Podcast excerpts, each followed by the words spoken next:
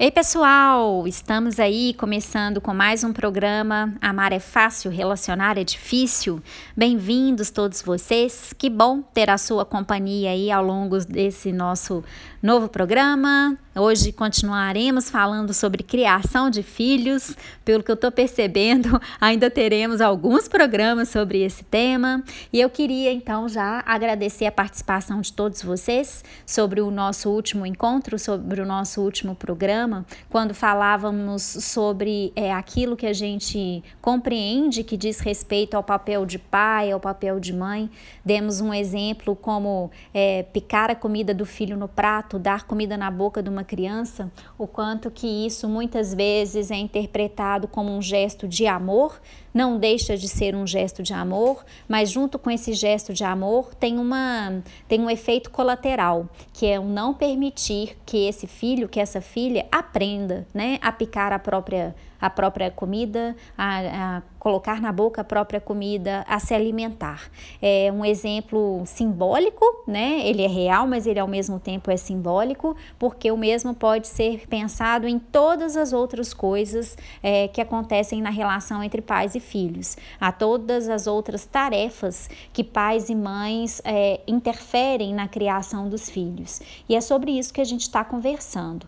Eu recebi aí participações de pessoas do Rio de Janeiro, São Paulo, Rio Grande do Sul, Paraná, Paraíba, ô oh, coisa boa. Tem muita, muita participação aqui do Brasil e lá de fora veio uma participação da Espanha, uma participação da França e várias participações dos Estados Unidos.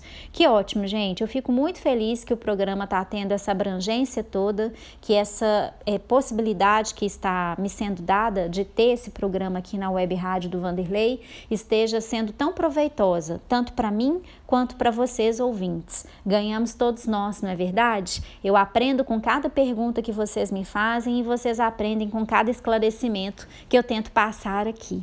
Então, já de antemão, agradecendo a todas essas participações registrando também o e-mail para que vocês possam é, é, mandar a participação, fazer os comentários, as perguntas ou para agendar consulta comigo, né? Eu atendo por Skype, esteja você onde estiver, o processo terapêutico pode ser feito em tempo real, a gente se vê e se ouve ao mesmo tempo, em tempo real, é, é como se fosse uma, uma consulta dentro de um consultório mesmo, é, e é muito bom saber que pessoas né, brasileiros que estão fora, que muitas vezes não têm nem contato com a nossa língua portuguesa, podem fazer a terapia no, no, na própria língua, isso é muito, é muito legal. É muito bom a gente pensar que a tecnologia hoje nos permite isso. E, aliás, para quem mora fora é, e que tem contato com outra língua, o processo terapêutico é recomendado que seja feito na nossa língua pátria, né, na nossa língua raiz, porque é a língua pela qual a gente se expressa com mais espontaneidade, com mais facilidade. Em outra língua, a gente vai precisar buscar aí palavras no vocabulário que não nos é né, nato para poder se expressar e isso muitas vezes não facilita o processo terapêutico. Então, que bom, que bom que existe essa possibilidade. Se você quiser marcar sua sessão comigo, se você quiser mandar seu comentário, sua dúvida, sua perguntinha, meu e-mail é o Bruna Sales Terapeuta terapeuta@gmail.com. Repetindo, Bruna Sales terapeuta@gmail.com. O meu Sales, gente, é com I, acho que vocês já sabem, e não com E, é Salis mesmo. Bruna Sales terapeuta@gmail.com. Bom, Dentro dessas participações que tivemos aí a respeito do nosso último programa, muitas pessoas ficaram em dúvidas, muitas mães principalmente, ficaram em dúvida, perdão, a respeito da questão de dar comida para o filho, não dar comida para o filho, dizer o que, é, que se deve tomar banho, se não deve, se troca de roupa, se não troca e etc.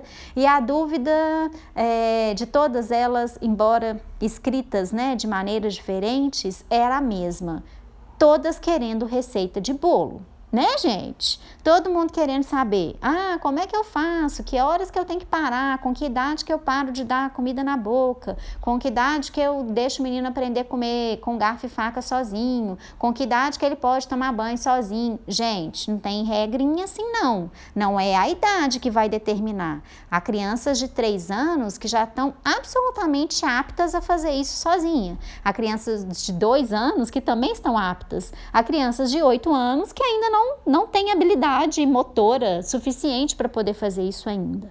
É, então, a primeira coisa que eu quero esclarecer para vocês é: em criação de filhos, não há receita de bolo.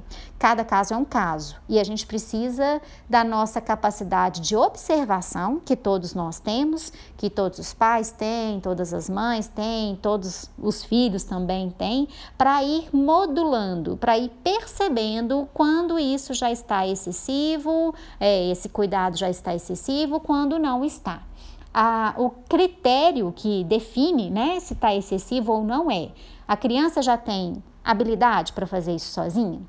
A criança já tem é, recursos né, internos suficientes para fazer isso sozinha? Sim, já tem. Então, o cuidado excessivo está excedente. Né? O cuidado excessivo está excedente é até um pleonasmo, né, gente? O cuidado está excessivo. Não precisa desse cuidado. Há outras formas de eu demonstrar afeto e carinho pelo meu filho, além de cortar o bife dele no prato. Então, é, outra questão que precisa ser observada é: ok, o critério é se a criança já consegue fazer isso sozinha, se ela já tem habilidade e recurso para fazer isso sozinha. Se eu partir do princípio que é, ela tem que ter habilidade e recurso para fazer isso sem fazer bagunça, não errar e etc., um critério um tanto quanto perfeccionista, essa criança nunca vai ter essa habilidade. Nós adultos também nunca vamos ter essa habilidade. Quem de nós não pode né, é, se equivocar na hora de partir uma comida no prato, na hora de vestir uma roupa, na hora de fazer qualquer tipo de escolha na nossa vida?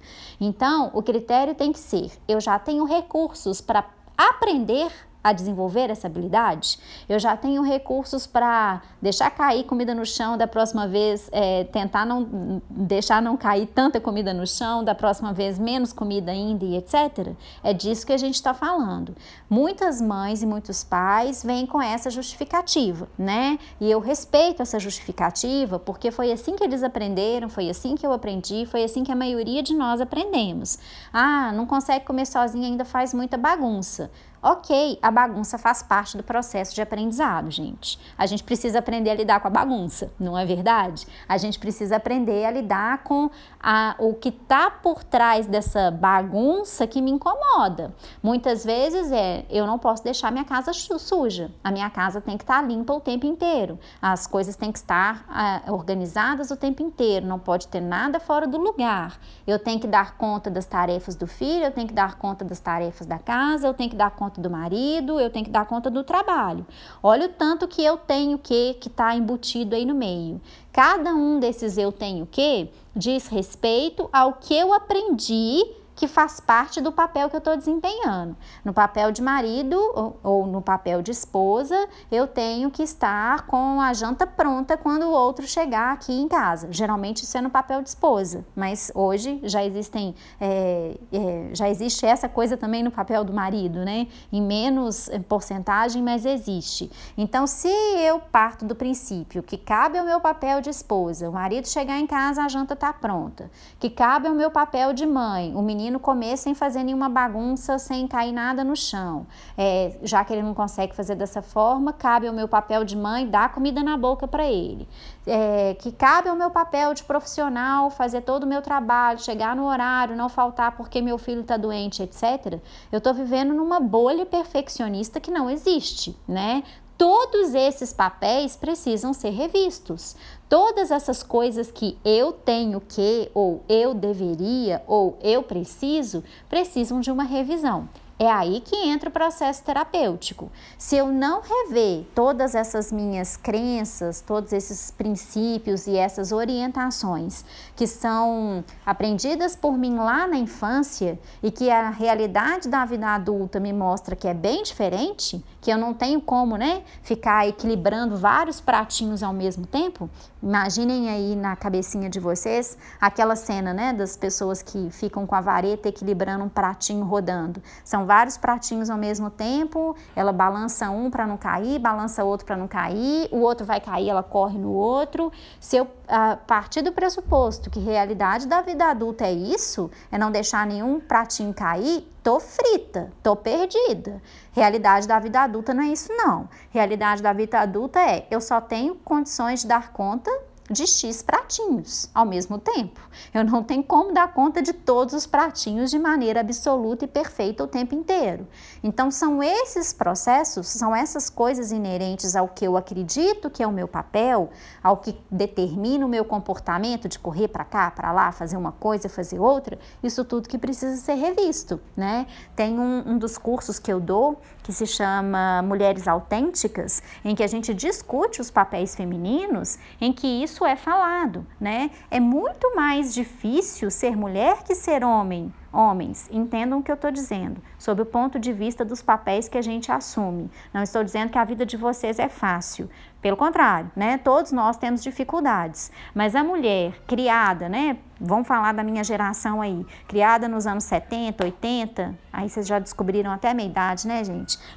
mas a mulher criada na geração dos anos 70 e 80, ela foi criada, né, na sua grande maioria, para dar conta de tudo a gente tem que dar conta de tudo, calada, sem reclamar, com um sorriso bonito ainda por cima, né? Eu tenho que dar conta de tudo, eu tenho que fazer o melhor para minha família, eu tenho que, eu tenho que, eu tenho que, eu tenho que.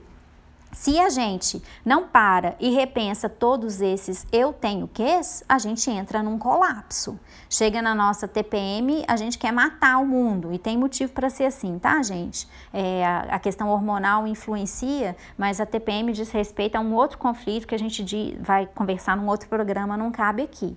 Então, o que eu queria trazer para vocês hoje é mudar o comportamento de uma criação é, baseada em dependência para uma criação baseada em autonomia não é feito lá no filho, é feito nos pais. São os pais que precisam repensar os seus papéis, são os pais que precisam repensar aquelas funções que eles acham que eles têm, baseado naquilo que foi ensinado, naquilo que a gente aprendeu lá atrás. Só se muda uma, né, um propósito de uma criação através da revisão de princípios, através da revisão dessas crenças, através da revisão desses papéis. E isso é feito em processo terapêutico. O meu papel aqui hoje, né, estamos falando de papel, o meu papel aqui hoje é aumentar o ângulo de visão de vocês a respeito desse assunto, melhor dizendo, proporcionar a vocês é, novas informações para que vocês ampliem o ângulo de visão a respeito desse assunto. Esse é o meu papel aqui no programa, levar pontos a serem refletidos, a serem repensados, não só por vocês, mas por mim também. Eu estou falando e eu estou aqui refletindo a respeito dos meus também. Então, é, quando a gente toma contato com esse novo ângulo, com essa nova forma de enxergar os papéis, é, aí é possível dar o passo seguinte, né? Que é entrar num processo terapêutico, rever os papéis que eu tenho, rever as crenças que eu tenho, as orientações que eu tenho, os eu tenho ques que eu tenho, os eu deveria, eu preciso e etc. É, não tem como mudar né, uma criação de uma criação baseada em dependência para uma criação baseada em autonomia, a não ser pela mudança nos, no papel de pai e de mãe. É por aí que a coisa precisa ser mudada. Eu tentar apenas mudar o comportamento do meu filho, filho, você não estuda, já te falei um milhão de vezes, tem que chegar em casa, tem que trocar de roupa, tem que comer, tem que fazer o para casa e só depois brincar. Você chega, você não troca de roupa, você vai brincar, você não almoça, tô cansada de falar a mesma coisa o tô cansada de falar a mesma coisa é muito sintomático. O filho não vai mudar o comportamento dele enquanto eu não mudar, inclusive a minha comunicação com ele, inclusive o que eu acredito que é como papel de mãe que eu deveria estar é, me relacionando com ele. Precisa de uma revisão mais ampla. E essa revisão ela acontece no, no, no, no propósito da família ali, né? Na revisão dos papéis de pai e de mãe. Pelo visto, vamos continuar falando sobre isso no próximo programa. Então, vou deixar novamente o e-mail para quem quiser mandar a perguntinha, para quem quiser agendar a sessão comigo por Skype, é o brunasalesterapeuta@gmail.com. Repetindo, brunasalesterapeuta@gmail.com. No nosso próximo programa, então, pessoal, vamos continuar conversando a respeito dessa mudança né, na, na concepção dos papéis que a gente tem dentro de uma família, o papel de mãe, o papel de pai, o papel de filho, a que que compete cada um e ampliando, né, cada vez mais para vocês esse novo olhar. Desejo uma ótima semana, um beijo a todos e até o próximo programa.